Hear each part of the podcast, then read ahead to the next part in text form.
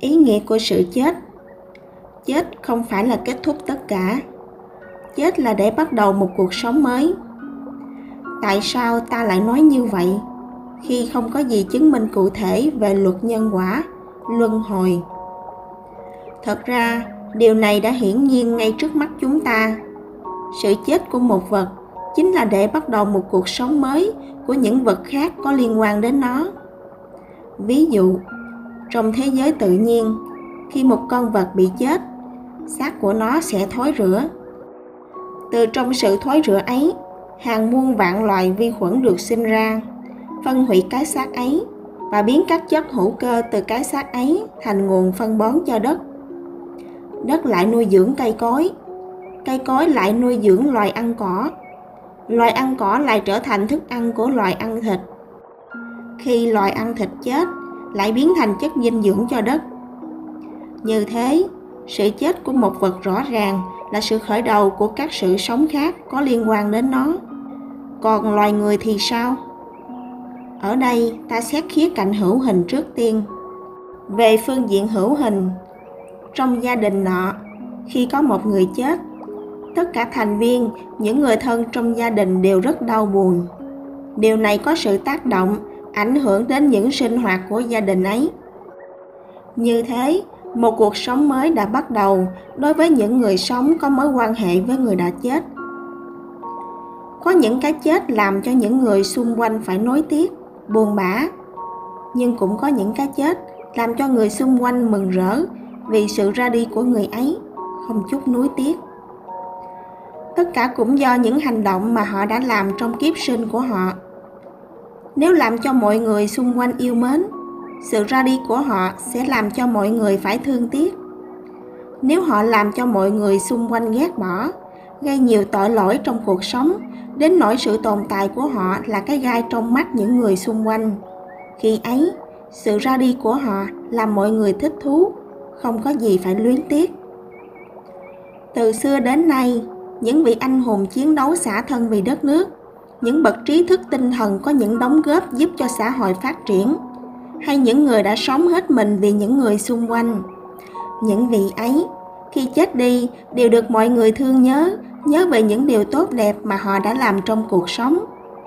Như vậy, chính họ cũng vẫn còn sống trong tâm trí những người đang sống. Vậy cái chết của họ đâu phải là một sự kết thúc. Tấm gương của họ vẫn còn lưu truyền cho đến ngày nay còn những người làm những tội ác đối với xã hội, gây nên chiến tranh chết chóc. Khi chết, vẫn thường được mọi người nhắc đến về sự tàn bạo, không có tình người của họ. Cái chết của họ cũng không phải là sự kết thúc, mà tiếng xấu của họ vẫn còn lưu truyền mãi.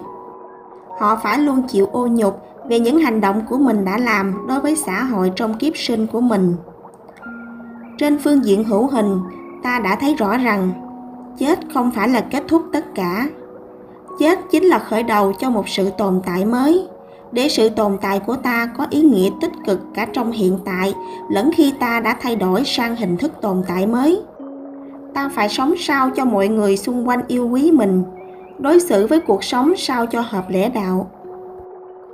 Về phương diện vô hình, đối với những người có đóng góp cho cuộc sống dám hy sinh thân mình để làm nên những việc vĩ đại cho xã hội, có đạo đức tốt. Chết đối với những vị ấy là một ân huệ thiên liêng, dứt bỏ được mọi sự phiền não nơi cõi trần gian giả tạm này. Họ đã làm xong sứ mạng của mình, và ngày họ trở về cõi thiên liêng thật là vinh hiển. Đối với những người không làm nên điều gì giúp ích cho xã hội nhiều, thì khi chết, họ sẽ được chiếc cân công bình thiên liêng cân những thiện nghiệp và ác nghiệp mà họ đã làm trong kiếp sinh của mình. Nếu cân công bình nghiêng về phía thiện nghiệp nhiều hơn, họ sẽ được phong phẩm thần vị hoặc là đầu kiếp trở lại làm người để hưởng phước đức do thiện nghiệp ấy. Nếu cân công bình nghiêng về phía ác nghiệp nhiều hơn, tức là thiên tánh đã bị vô minh che lấp quá nhiều, họ sẽ được đưa đến cõi âm quan để sám hối, suy nghĩ về những tội lỗi mình đã làm được dạy dỗ về đạo lý sau khi kết thúc quá trình sám hối họ sẽ được đầu kiếp để trả nợ những ác nghiệp mình gây ra học hỏi thêm nhiều điều khác cho trí thức tinh thần phát triển và rèn luyện đạo đức để những hành động của họ trong cuộc sống sẽ làm nên nhiều thiện nghiệp hơn mà thoát khỏi luân hồi nơi khổ hải này. Chết là để bắt đầu cuộc sống mới, tương ứng với định luật bảo toàn năng lượng. Năng lượng không tự sinh ra mà cũng không tự mất đi. Nó chỉ chuyển từ dạng này sang dạng khác. Cuộc sống là món quà vĩ đại mà Đức Thượng Đế ban tặng cho chúng ta. Dù sự thiện lành hay ác trượt đều là những món quà có giá trị nếu ta biết được ý nghĩa của nó và tiếp nhận nó một cách vui vẻ, thì ta mới trưởng thành cái chết chính là một món quà cuối cùng ý nghĩa nhất dành cho ta trong cuộc sống này để chuẩn bị bước vào một cuộc sống khác tiếp nhận những món quà khác từ đức thượng đế.